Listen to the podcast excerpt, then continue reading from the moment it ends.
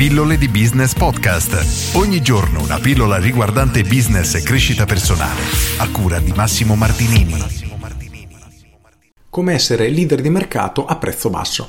Questo è un argomento di cui ne ho già parlato tante tante volte ed è una strategia che se sei un piccolo imprenditore io ti sconsiglio vivamente perché non hai molto probabilmente alle spalle la forza per sostenere la guerra di colossi che hanno miliardi alle spalle che possono veramente usare per distruggerti. Ora facciamo un piccolo passo indietro e Iniziamo dalle basi. Cosa si intende per leader di mercato a prezzo basso? Immaginiamo un supermercato. Un supermercato vincerà sempre la guerra del prezzo rispetto a una bottega, perché il supermercato può fare delle condizioni di acquisto che una piccola bottega non può permettersi e c'è addirittura il rischio che una piccola bottega paghi i prodotti più di quello che il supermercato vende. Quindi vi rendete conto da soli di come sia effettivamente impossibile competere.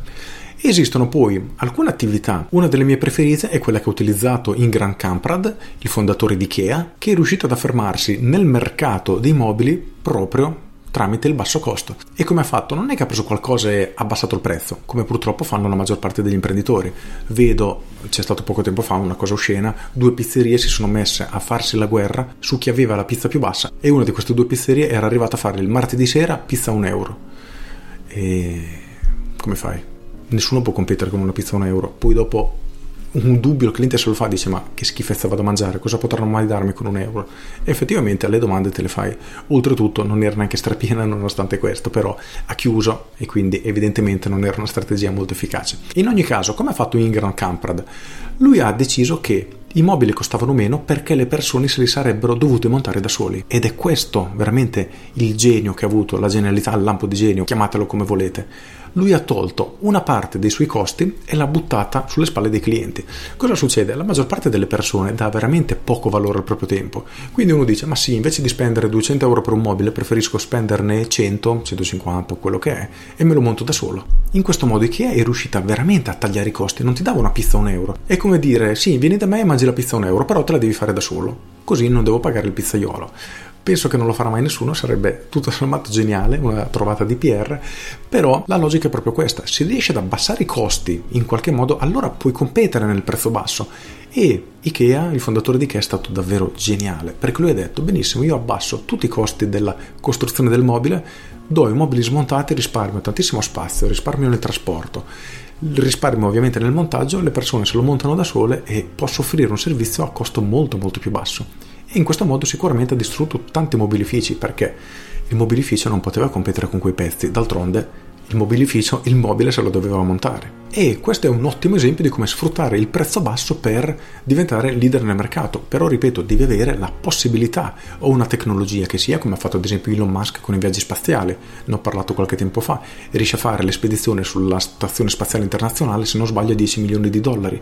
I suoi concorrenti non riescono a scendere sotto i 90 perché? Perché lui ha fatto questi razzi che riatterrano verticalmente, quindi riesce a recuperare la parte più costosa del razzo, eccetera, eccetera, eccetera.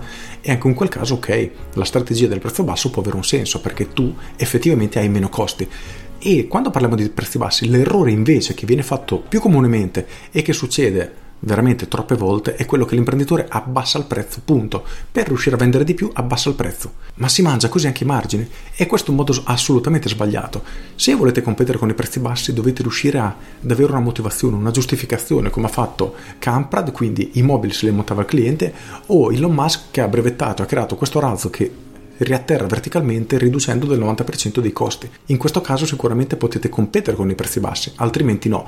Quindi oggi chiediti questo, tu sei in grado di diventare leader di mercato sfruttando i prezzi bassi perché hai un qualcosa di innovativo come questi due geni oppure l'unica tua strategia è quella di tirare una barra sul prezzo e vendere a un prezzo più basso e quindi riducendo i tuoi margini?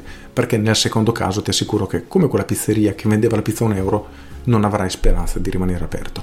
Con questo è tutto, io sono Massimo Martinini e ci sentiamo domani. Ciao!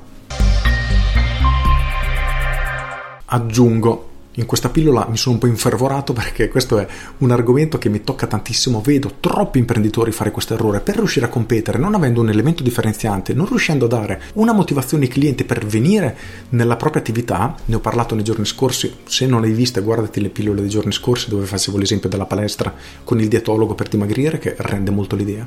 Se non riuscite a dare una motivazione ai clienti per venire da voi e l'unica cosa che potete fare o che credete di poter fare è abbassare il prezzo, avete un problema enorme e risolvetelo subito perché sennò non avete speranza di andare avanti nel mercato. Prestateci molta attenzione. Con questo è tutto davvero e vi saluto. Ciao!